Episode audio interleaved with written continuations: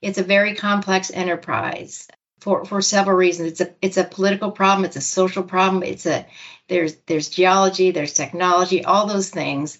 But basically, a huge part of this is trust, building public trust. And the notion of putting all the nation's nuclear waste in one state for eternity is a lot to swallow. And it didn't work. We spent how many $13 billion over several decades, and we've got nothing to show for it.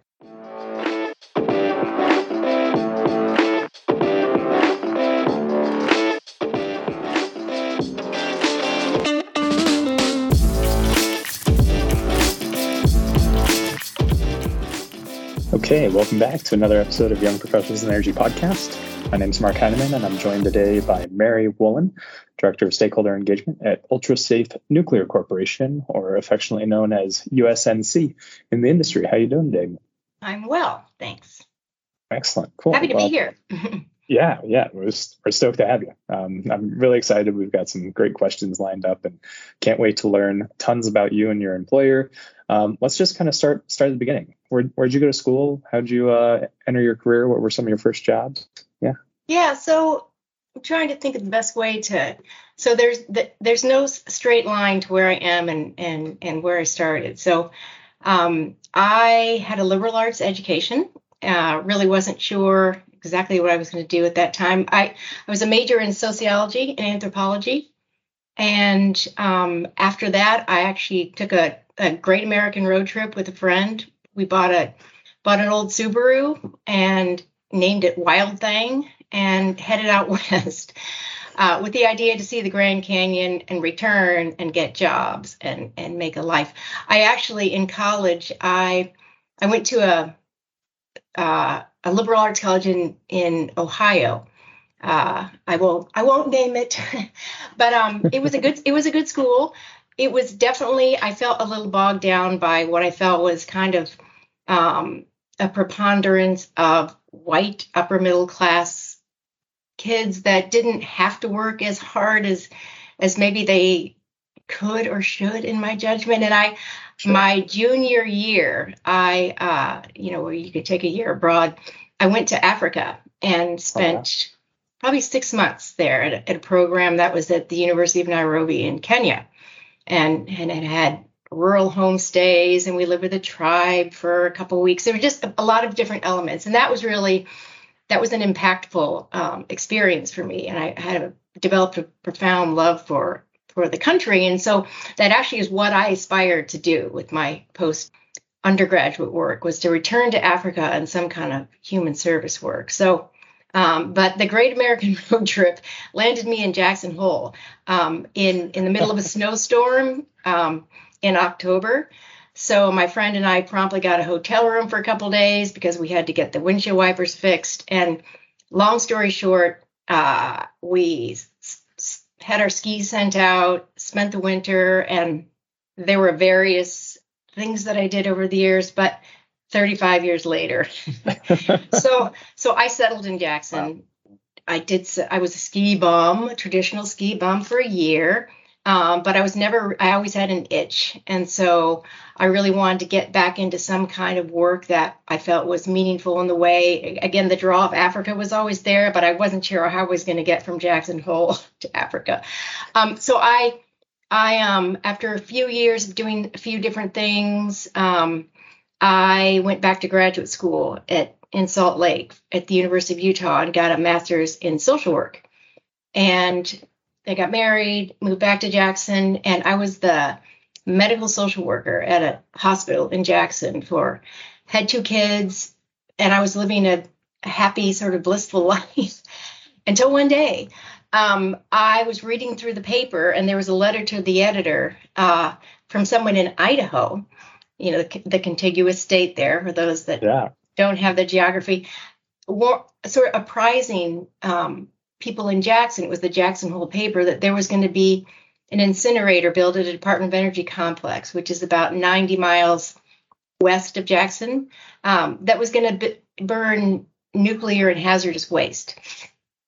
So I thought, well, that doesn't sound very good, and I and I, uh, you know, I didn't really understand what it meant. I actually had a professor in college who had a very radical perspective of nuclear energy. I actually took a January term course where we had the No Nukes book, you know, that blue book that, and that was me. And I'm thinking, well, maybe that, you know, uh, that doesn't sound good to me. We need to find out more about that. So I started, there was one environmental group in Jackson, and I asked them if they would look into this. And, and their response was, um, this isn't a good not not good timing for us. So oh, so I started started hunting around. I talked to county commissioners. No one was really taking this thing. Turns out a couple other people were asking some similar question. Long story short, it it, it this blossomed into um, an organization, an NGO that I started um, with a couple other people. It became we bought out some experts from across the country to talk about burning hazardous waste and nuclear waste and um, it, this became like the issue in Jackson Hole. People, we raised half a million dollars in um, about 45 minutes at a community meeting, and um, and then Gerry Spence, who is an uh, he's a very high profile defense attorney or was he's still alive but he had the leather fringe and the cowboy hat. He defended imelda marcos. Classic, has kind of a classic jackson hole look. Yes yes, and he's one. He's a one of a kind.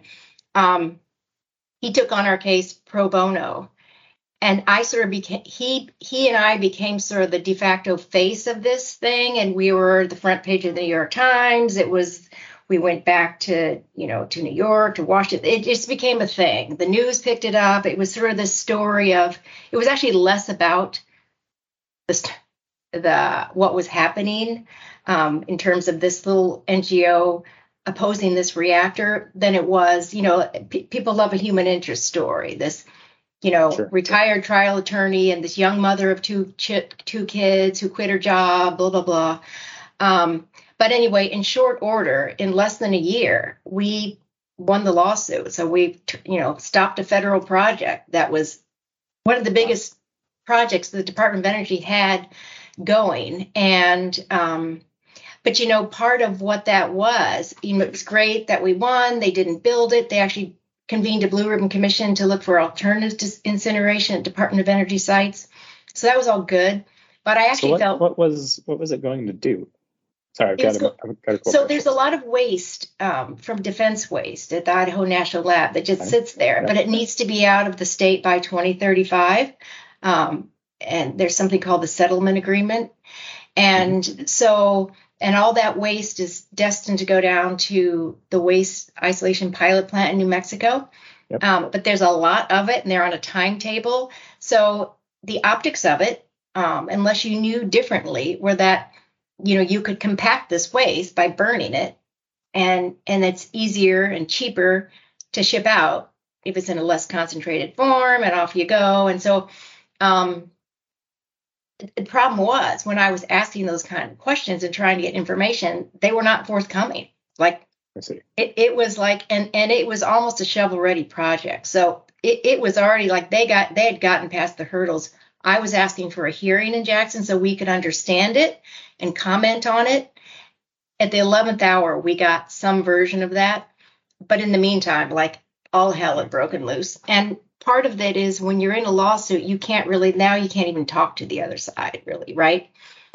So when this was over, um, and people were toasting each other, I truly did feel crummy because I felt like um, we could have done a better if if the sides could have talked to each other, we could have understood what it was, what it wasn't, what the safety features were, help us understand those something. So I actually went over there to the Department of Energy site the next week because now I'm running this organization and met with folks, let them see I'm not a demon and they weren't a demon either, although we we were like, you know, uh, you'd think we were mortal enemies. We didn't know each other. And um, so so that so for the next probably five or six years, um, I ran this group and but it was more amicable like i would go over if they were going to start a new project and i would learn about it and it doesn't mean i was if there was something i didn't like i would say it and we would you know so there was we had this relationship what was the name of the ngo Um, it was called Keep Yellowstone Nuclear Free. It Keep actually, Yellowstone Nuclear Free. Okay. Yeah, and the and then they had this famous bumper sticker called Plutonium Free Powder, and like it was all over the country. I mean, it it was sort of a anyway. Um, and the idea there with the name was people would resonate with Yellowstone Park, which is right there.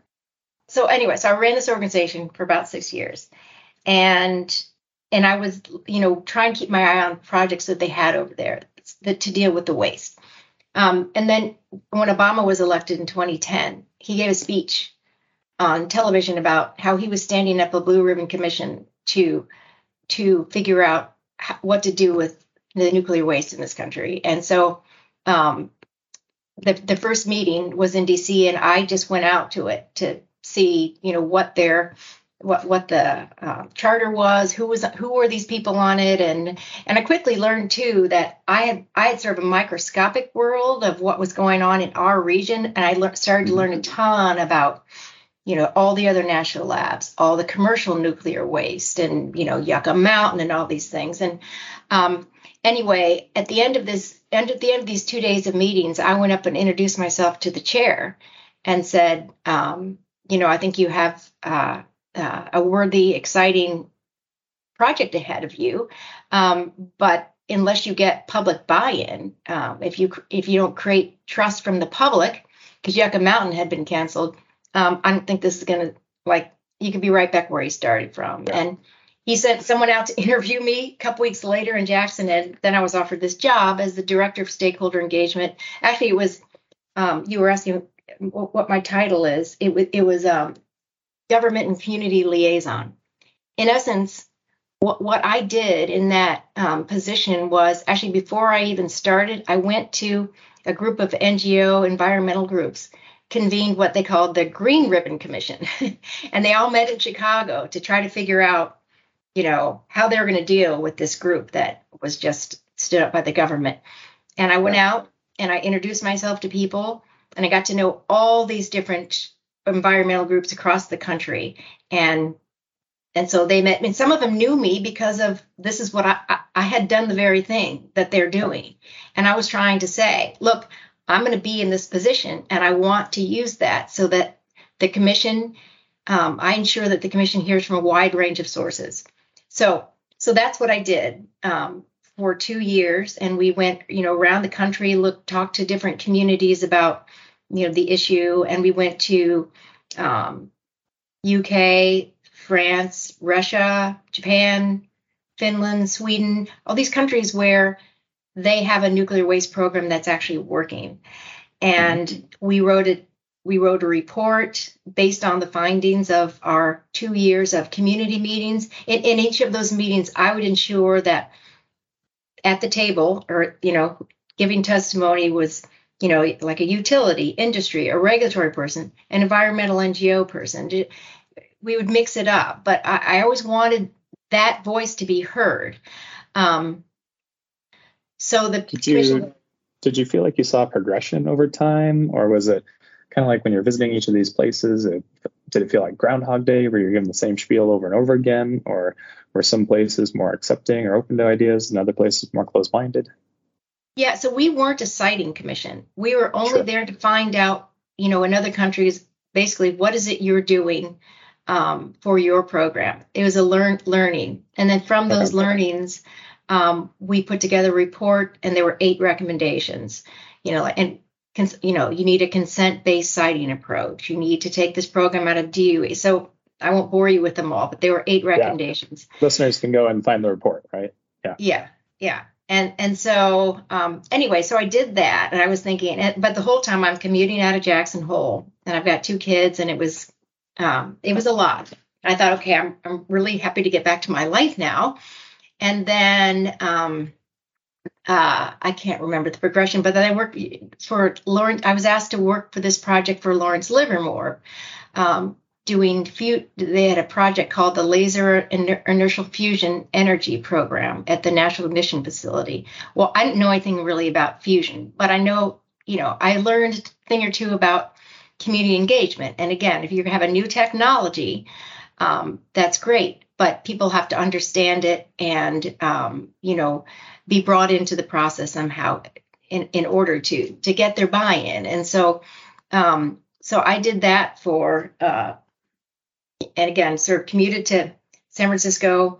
And I was doing that. I was bringing in groups from around well actually uh, some of the nation's um, brightest people in nonproliferation from like the Harvard School of Government and um, one from Stanford who who have a name in nonproliferation. So I got them in to see like, okay, what are you know why was nonproliferation important in the fusion side? Well, so in fusion, so you know, there's different types of fusion. This is the uh, inertial fusion. There's some concern that there could that there could be, um, if you create that type of fusion in the National Ignition Facility, that's a setup for then for a thermonuclear bomb. Yeah. Um, and you would have so so I I wanted to learn, you know, all the all the concerns about that. Um, I also brought in environmental NGOs to see because basically anything with a nuclear name, people were coming out, you know, like, nah. Yeah. it was a little different with fusion. Right? Before before we coined the term cancel. right. But I found this work extremely satisfying as a someone who now, you know, I'm starting to sort of have this place of stakeholder engagement in different settings and I'm I'm learning, you know, ways that work well to do this and, and don't. And I'm also I've met a lot of communities around, or you know, people around the country with different interests, and um, and and because it still has a nuclear tab to it, you know, it, it still is, you know, was fairly. There were some polarized issues yeah.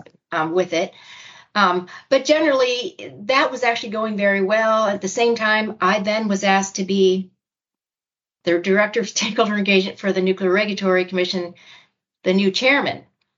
And um, I said no a couple times, and the third time I said okay, but I'll have to commute. So I was a federal employee commuting, and, and I would actually during some of that I was going from San Francisco to DC, to DC. Wow. doing these two things. But really, my main focus at that point, the thing started to really slow down with the NIF for reasons that I don't want to get into, but it got it got defunded. Yeah. And and that was, was so sad... disappointing. I mean, uh, I mentioned to you via email that I was super excited to see on your LinkedIn page that you work there because I have always been fascinated with the, with the project. And it was actually when, when I figured out how to make Google alerts, it was one of the first Google alerts that I set up. So anytime a news oh, article really? came out, yeah, I, I was like totally up to speed on the project. But then uh. it actually, because I did that process, I lost some enthusiasm for Fusion because I was like, this isn't going anywhere. And every time I get a news article, it's like the same news article over right. years. right. And that was, you know, this is 10 years ago.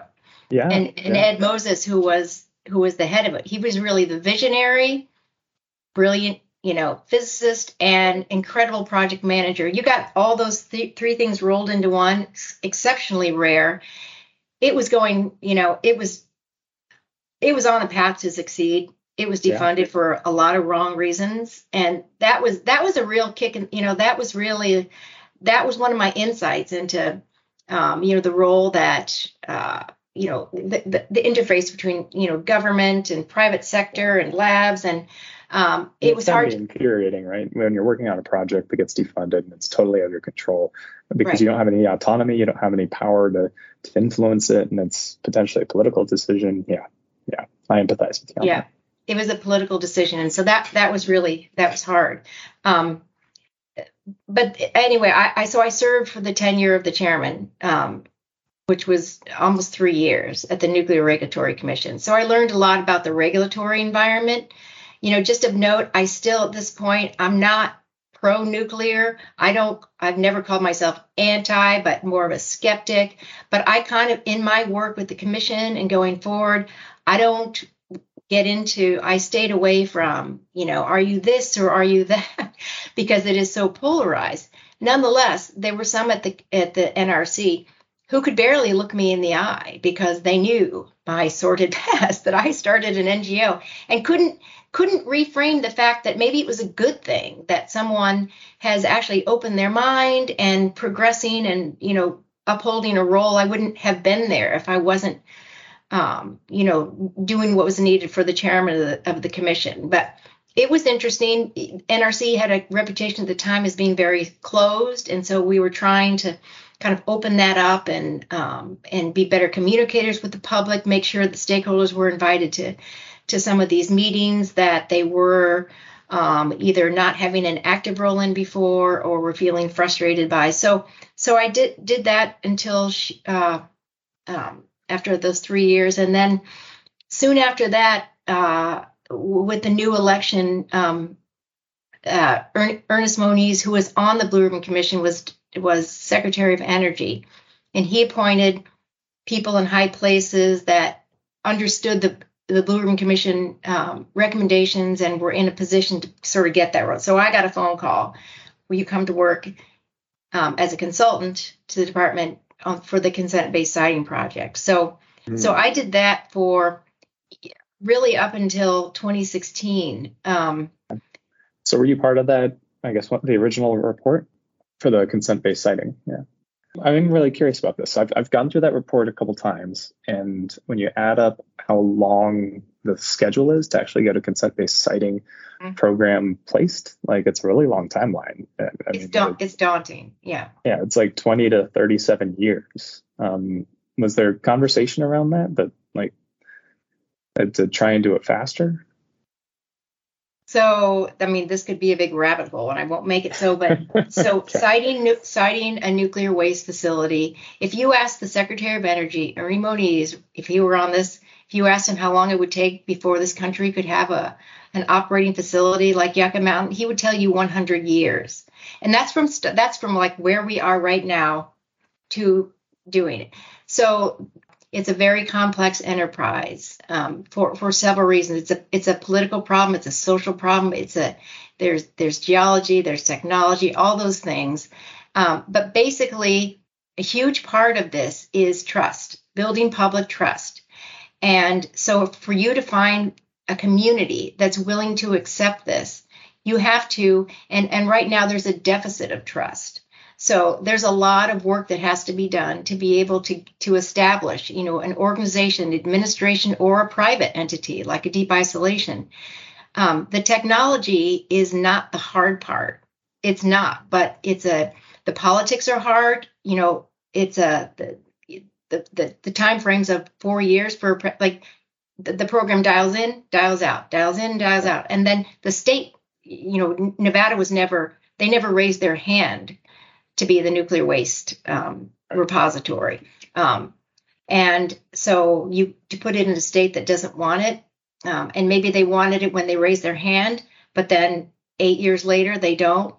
So the politics are all wrong. That was an appealing thing of deep isolation because it doesn't operate on so much those political cycles in the sense that the notion of putting all the nation's nuclear waste in one state for eternity is a lot to swallow. And it didn't work. We spent $13 billion and over several decades, and we've got nothing to show for it. Right. So, so the idea that maybe the waste would be stored or disposed of near the place where it's generated in smaller configurations, that has some, you know, that has some appeal to me. Unfortunately, you know, deep isolation, they're still they're still working at this and making progress, um, mostly overseas right now, because the the politics are still on, on the books. It's still Yucca Mountain. You couldn't you couldn't get these facilities licensed if you wanted to. Um, but I think I there is another a, approach. As a technologist or engineer, it's so hard for me when it's like, guys, this isn't a technical problem. Like we know exactly how to do it, and it's a people problem, um, which is yeah, like you like you said, much much harder. So. Yeah. So then the consent-based siting program, we actually there was another piece in there, just sort of boring, but I actually th- there was an effort at Department at Department of Energy for six months where we took the took the report and turned that into kind of an actionable plan um, for for Congress and you know for how to how to implement this. There's a little bit of a clash when you get consultants and federal employees kind of just getting your cadence but you know we had a team we actually went around the country. We we did what it is we were setting out to do. We we had i can't even remember like eight different community meetings around the country where we met with um, you know in different cities to see like wh- how would you like to see a consent based siting program designed? We're not there to say, can we put it in your community? We're simply trying to set the program up for success. And that was actually going well. And then the 2016 elections, and um, let's just say a change in administration, and um, and the Department of Energy became a different. It it really um, there were some shock waves inside of what what the work was, how that stopped, and really um, the consent based siting program went away. And in fact, even that name became like something consent based siting. So I so I left um, in in late uh, late 2016, early 2017. Um, and, and then I, and I moved to well, I had moved to Minneapolis just before that because I was tired of the commute from Jackson. I wanted to be closer to DC. so so so I moved here and the elections happened and then I'm not working in DC anymore.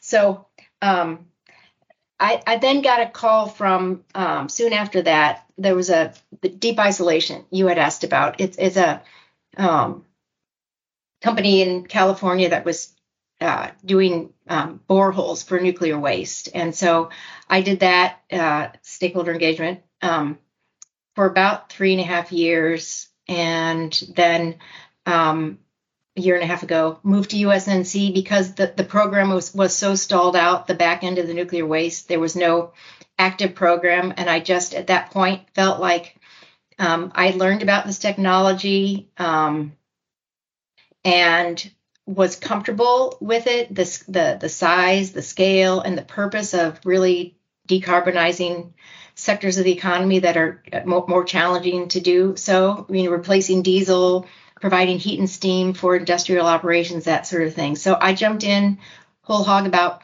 a year and a half ago, and I've been doing that since. Awesome. That's uh, what what a story. Wow. Thank you for kind of walking us through that so far. Um, I'd, I'd love to dive in a little bit about USNC, um, how you got involved, the overview of the company. Um, yeah, let's dive right in. Yeah. So it's founded by um, Francesco, Francesco Venneri, who was, he worked in the lab system for a long time. Um, he's Italian.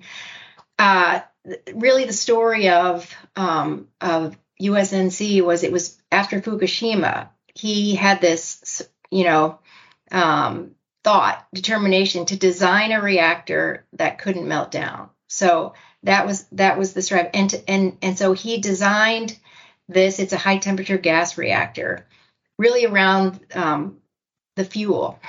So yeah. so in, in, in essence, the engineering is all is based on these um, the fuel type. So it's it's something called Tri- tri- triso particles, right? Yeah. Yeah, triso tri-structural isotopic um, particles, and it's essentially the uranium with you know it's coated in ceramic layers, and then it has this silicon carbide matrix on the outside, and that's that's a differentiator if USNC has um, and that's a patented um, process. It's a differentiator from the other types. A lot of these different reactor um, companies use triso fuel, but this is the only one with the silicon carbide. And so um, it really, you know, from a physics standpoint, it's almost impossible for that fuel to to leak.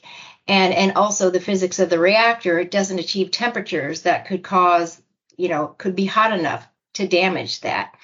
So I would never, after all I've been through, so this 20 years ago, I started an NGO in a very sort of anti nuclear space. And so I've sort of come around now. It was a hard leap to make. I got a lot of um, shame on you, or like treated like Judas.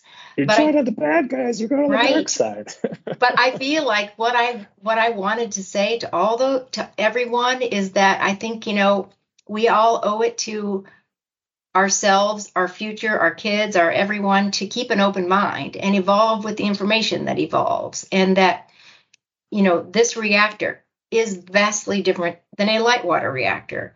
I don't think that the existing fleet of light water reactors are, in fact, really that dangerous. I used, you know, there was there was a time I was, you know, felt differently.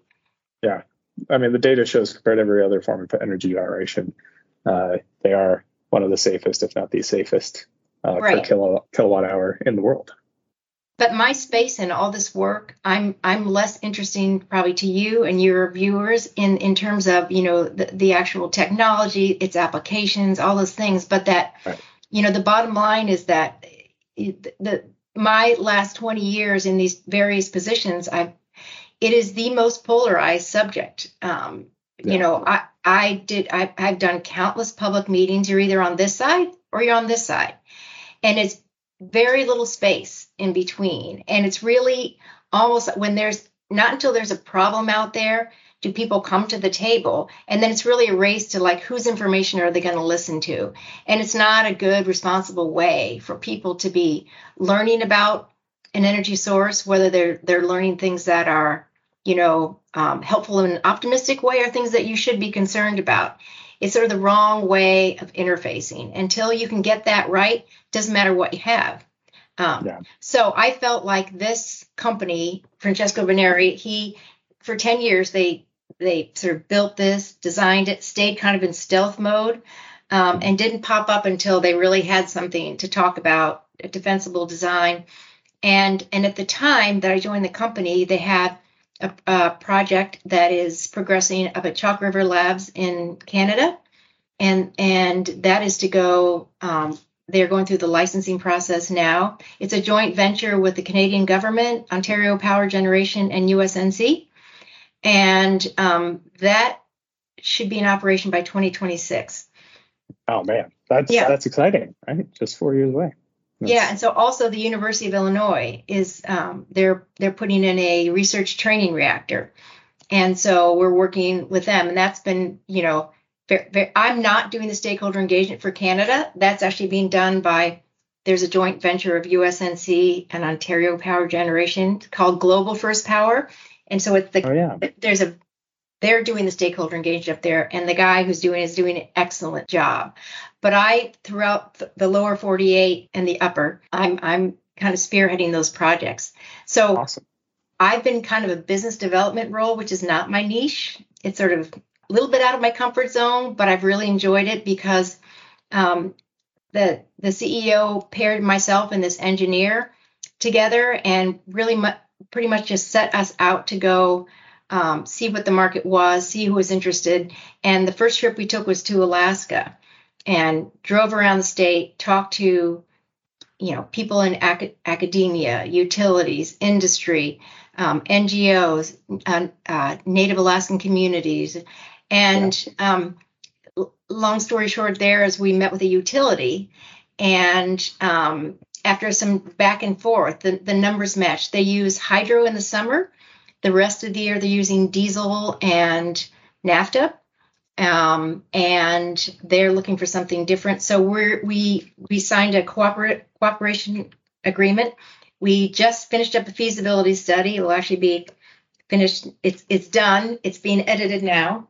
Um, and, Is this with a utility or a community in Alaska? Yeah, no, it's called Copper Valley um, Electric Association. It's a utility. Awesome. Well, yeah, okay. and it's a you know a small kind of cooperative, and um, and we've you know we've gone back and met with the delegation in in D.C. The governor they passed a microreactor bill up there because um, and did that in one session last year. So we, we've been heavily involved in what's going on in Alaska.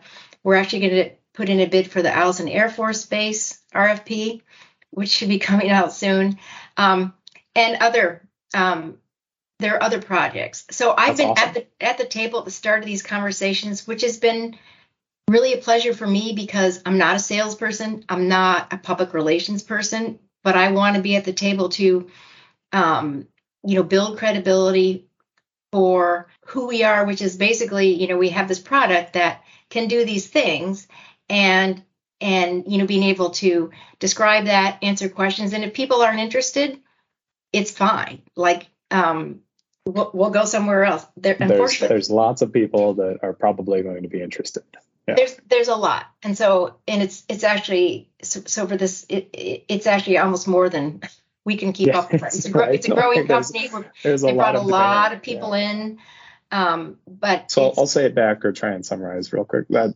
just for my sake and hopefully for our listeners' sake. But I mean, your guys' innovation was to repackage the fuel specifically and take kind of these defense in depth methodologies of you need to have multiple layers of protection because um, really like the, the fear that everyone has is that the radionuclides are going to get into the atmosphere in a gaseous form somehow and be carried to a town that people then breathe in and it gives them acute radiation poisoning right i mean there's a ton of studies from the early 1900s that people breathing in radon gas and all the mining that happened in the navajo nation is very very dangerous and it gives people cancer it gives people lung cancer mm-hmm. um, and so if you can somehow package the fuel so that it is virtually impossible for it to escape as in a gaseous state um, then you kind of eliminate the hazard or greatly reduce it to a um, level that it, it really becomes inconceivable in how this would get into the public sphere um, or into the public biosphere. And you guys specifically, I mean, the triso fuel was invented by the government forever ago, right? Or it's been studied for a long mm-hmm. time in yes. multiple yes. countries. And that's just, you've got a uranium pellet that's encapsulated by multiple layers and it makes this little BB mm-hmm. that's like a little couple millimeters. But then you said the carbide or silicon carbide mm-hmm. casing. Um, that's just like puts it into another layer. Yeah, it's like so, so so yeah, the silicon carbide matrix is you know so it's like essentially like tank armor. yeah. Um, yeah.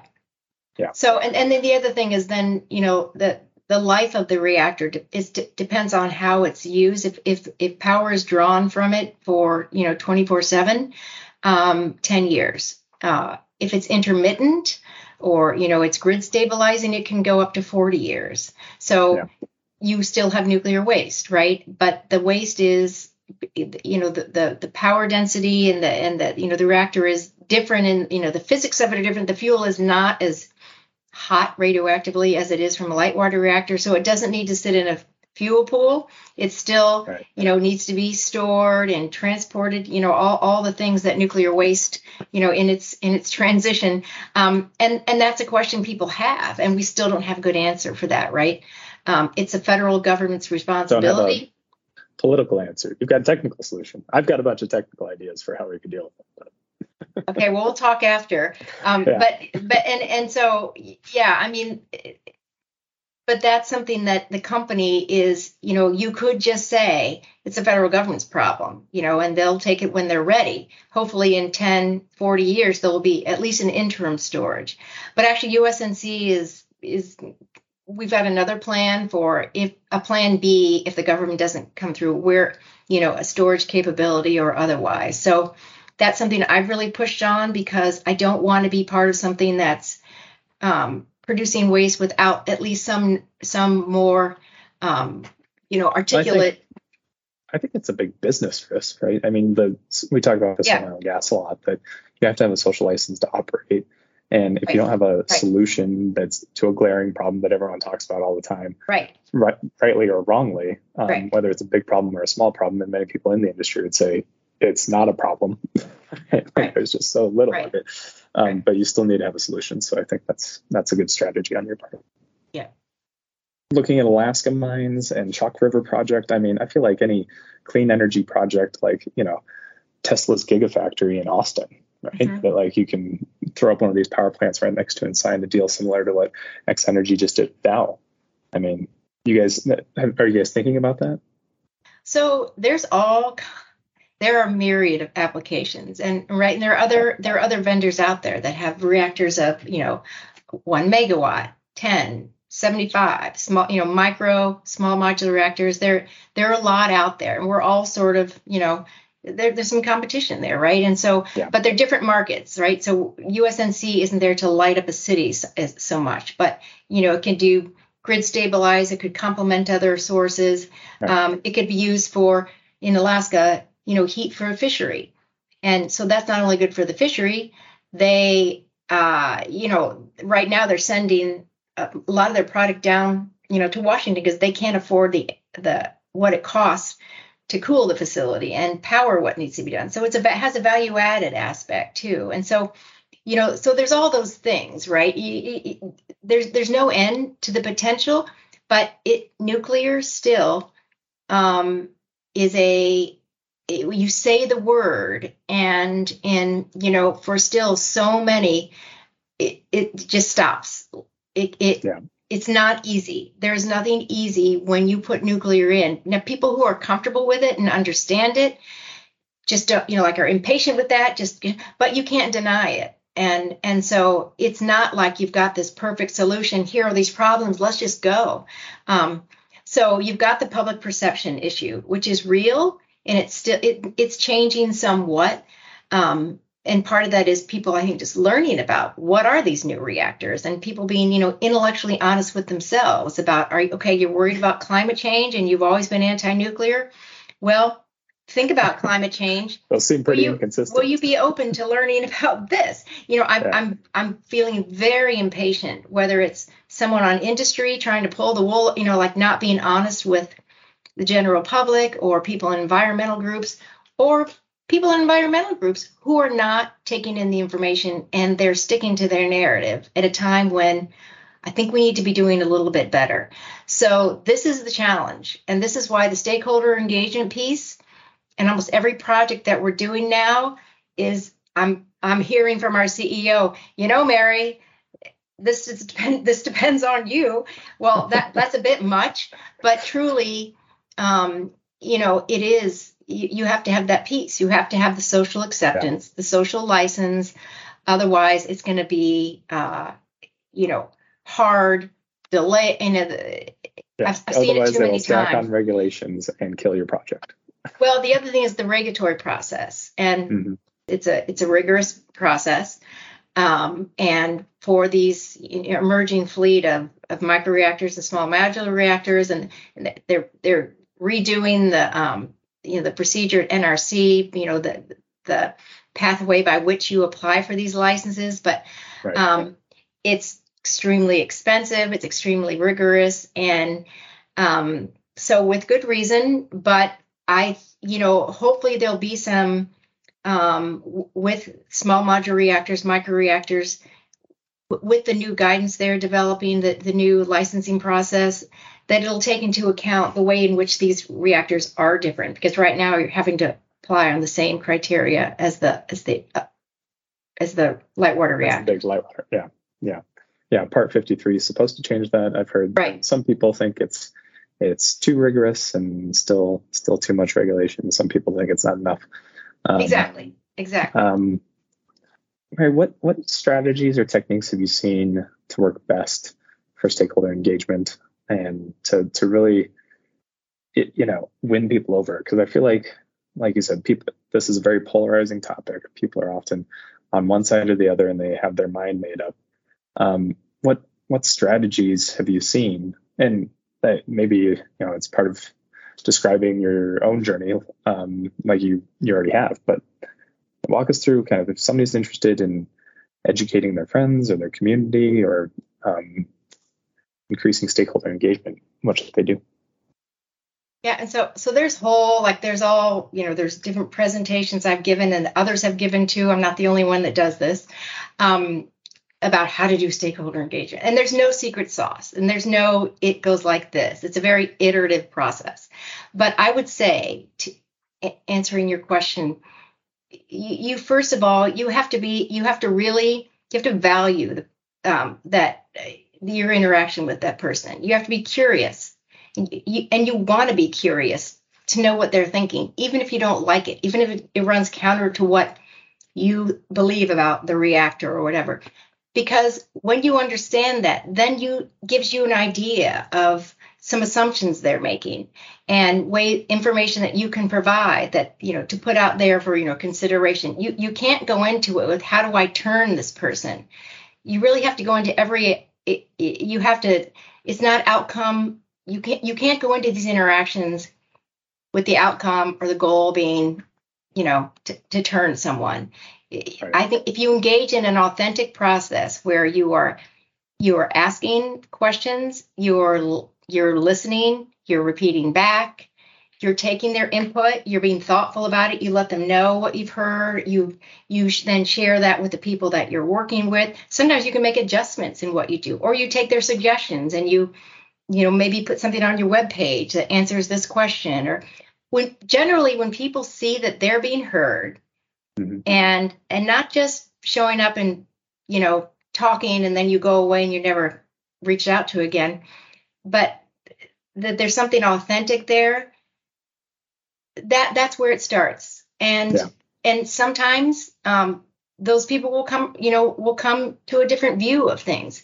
There, there's a subset. Unfortunately, as I was talking about the polarization, um, truly, it is, it is, it is very those that are very entrenched, you know, ideologically and otherwise. And I'm not saying that in a critical way, but they they had their views.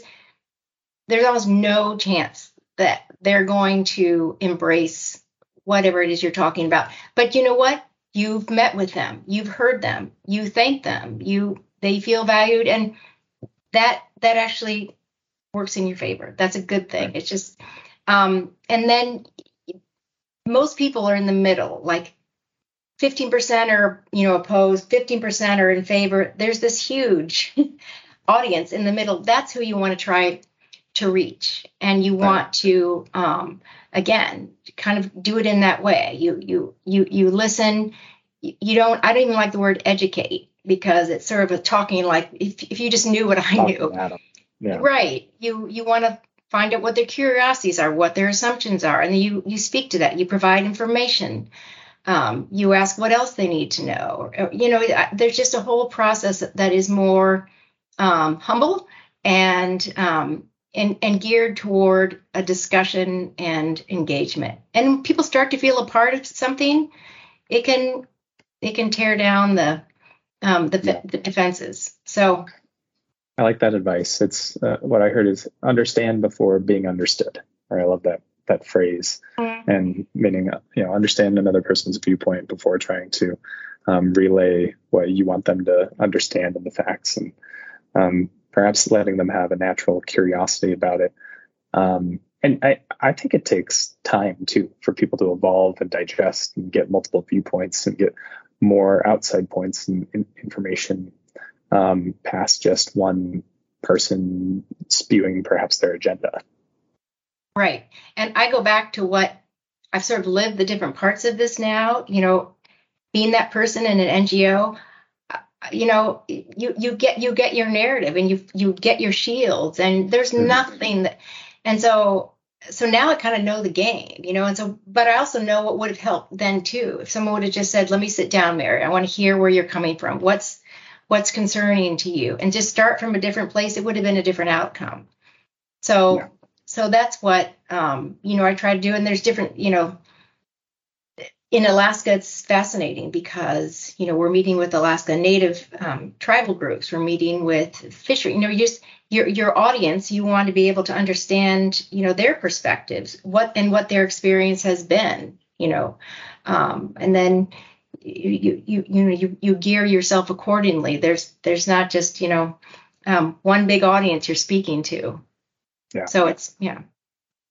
Um, I, I posed this question via email um, so I'll try and be succinct in how I ask it. But my my personal perception is that everyone that I talk to within my circles, probably 80 to 90 percent of people support the industry.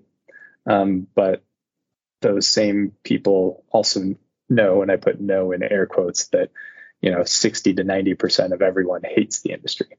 And so it's like there's this mythology around how unpopular it is, even though everyone likes it. Um, is that consistent with what you found in your engagement and outreach, or are there difference in different demographics or different areas? Um, talk, talk to me about that. Well, I could get myself in trouble, so but you know, so I don't really, I can't comment on your, I, don't, you know, the, your quantification of it. Sure. Maybe, maybe it is.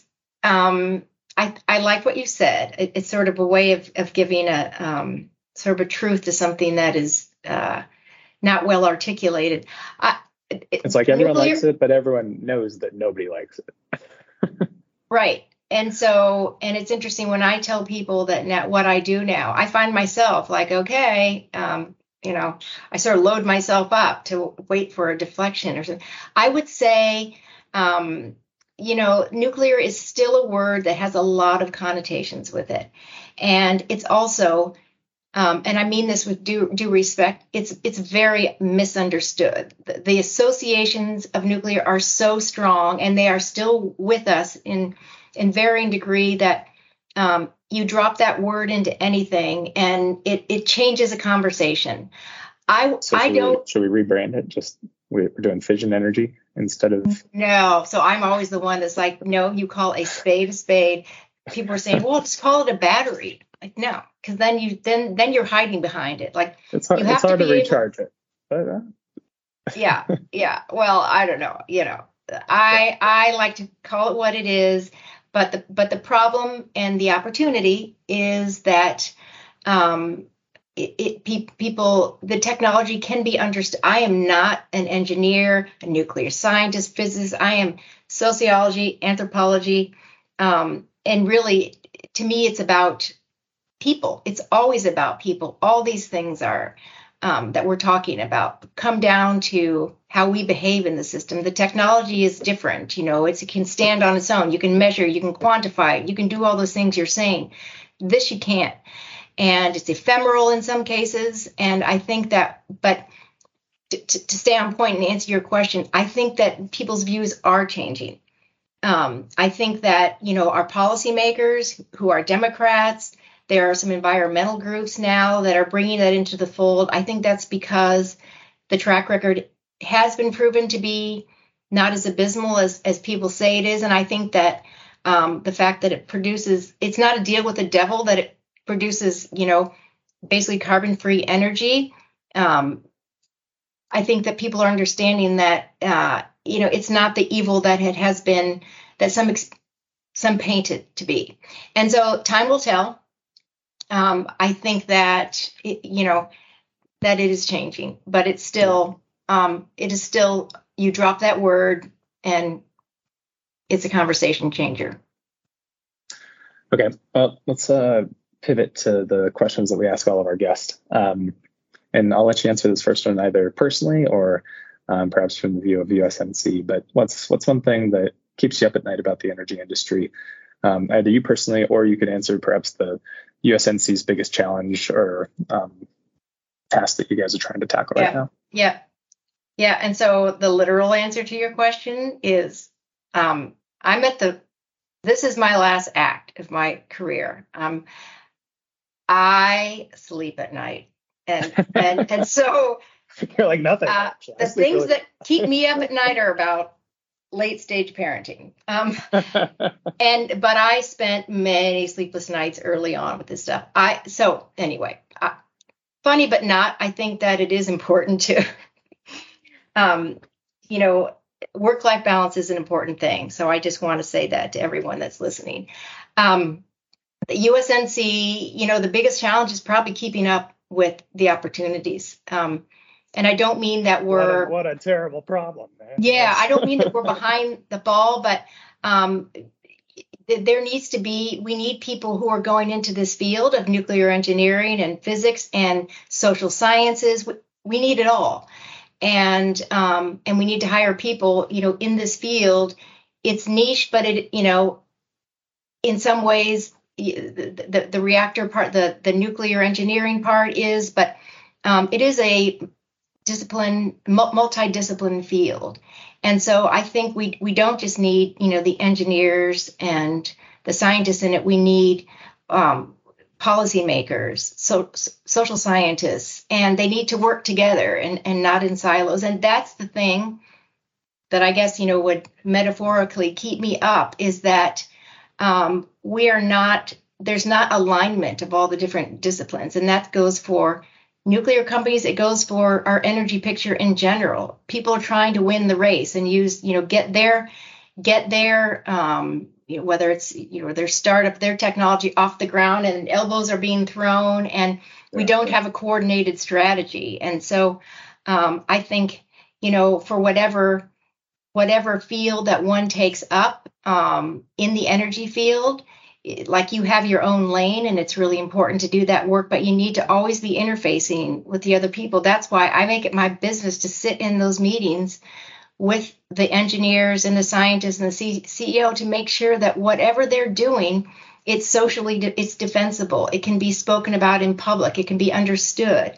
So working together is is um, the big challenge out there That's great. Yeah, I, I love that answer. What a positive answer um, or way to spin that. So, what, what advice do you have for young professionals in the energy industry? Well, I guess kind of what I just said. Um, yeah, and that, I was going to say, you kind of answered the question. Well, okay, get get your rest, work hard. No, so whatever it is that you do, you are a specialist, subject matter expert. It is so things are getting so specialized now, and that's great. But keep talking to the people that work around you, and whether it's you know in your virtual office or down the hall, like it always has to be has to knit to the other parts, and so. Um, I guess that you know keep keeping it in, integrated would be yeah. would be my word of advice because the siloed working um, it, it, creates more problems um, than it's trying to solve. Okay. Well, Mary, leave, leave us on an optimistic note. And I mean, you the fact that USNC trying to keep up with the demand uh, is incredibly optimistic in my mind, right? I mean, you guys will be a large consumer of TRISO fuel, and hopefully the market reacts to that to be able to manufacture it more and increase the supply chain. But where where do you see all this going? What's the future look like in the next two, five, ten years? Yeah, so I'm not a great prognosticator in terms of, you know, the energy field writ large, but I will say this about USNC and I'll say it about, you know, all the other, um, whether emerging technologies or existing. Um, and this was a line that um, was in the Blue Ribbon Commission report and it stood out for me. And it's usually on the tip of my tongue. I wrote it down, but we know what we have to do. We know we have to do it. And we even know how to do it. So I believe that 100%. And that is that is all optimism. So, but we need to do it. We need to learn from past mistakes. We need to work together and we need to thread those things because it sounds so pithy, but to know what you need to do and to have the tools to do it, um, we, we've got it. We just have to figure, we have to work with each other um, and figure out how to do it. That's fantastic. Couldn't on a better note than that. Very well. And Thanks so much for your time. Okay. Thank you very much. Been a pleasure.